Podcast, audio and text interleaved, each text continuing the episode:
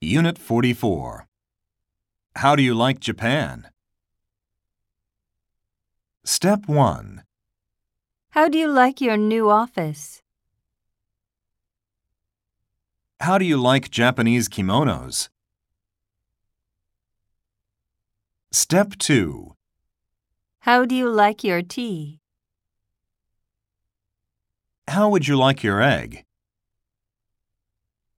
Step 3. How do you feel about it? How do you feel today?